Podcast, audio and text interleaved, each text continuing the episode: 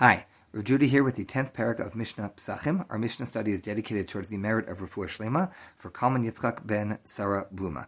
Perek Yud Mishnah Aleph.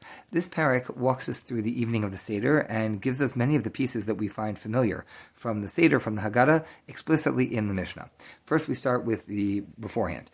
Arve Pesachim Samach Mincha Lo Yichal Adam Achetech One is not supposed to eat on Erev Pesach, on the afternoon before Pesach, starting from around mincha time, uh, one should not eat until it gets dark. Why? So we're looking for people to be hungry when they get to the Seder, not just because there wasn't that much food available, but rather because we want people to be able to eat the foods. This is one of the times that we have a specific food that there is a mitzvah to eat this food, as opposed to, let's say, Shabbat and Yom Tov, where there's a mitzvah to eat, enjoy, have a meal.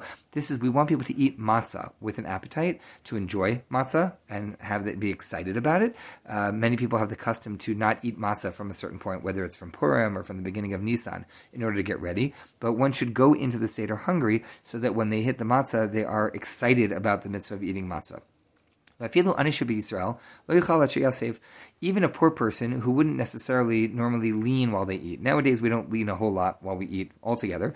Uh, but back in the day, people who were well off would lie down on these couches. You see this, it's a Persian custom. You see it in, in Greco Roman pictures. People would lean on these the couches, lie down while they were eating. That was what a person did if they were dignified or well off. And even though this person is poor, they should not eat until they lean. Nowadays, that's not the way that most of us eat. Um, I did see a, a bit of advice that's worked well for me, which is that if you take your chair, especially if your chair has a lower back, and you turn it sideways so that it's underneath your left arm, underneath your left shoulder, uh, it will naturally lead you to lean while you're eating. We're supposed to lean left. So a poor, even a poor person should be leaning on this night because even though they are poor, tonight they are royalty, tonight they are a Jew going out of Egypt.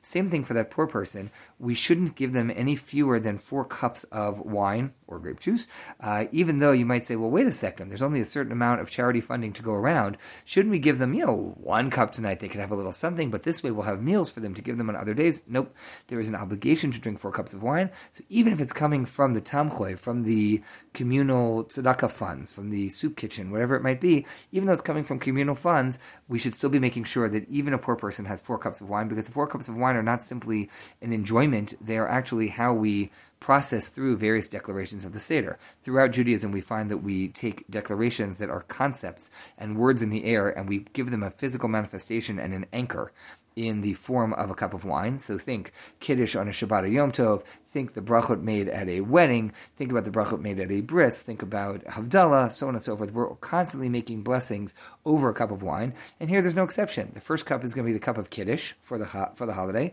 Second cup is going to be the cup over which we say Magid. The third cup is going to be the cup over which we say the benching Birkat Hamazon at the end of the meal. And the fourth cup will be the cup over which we say Hallel.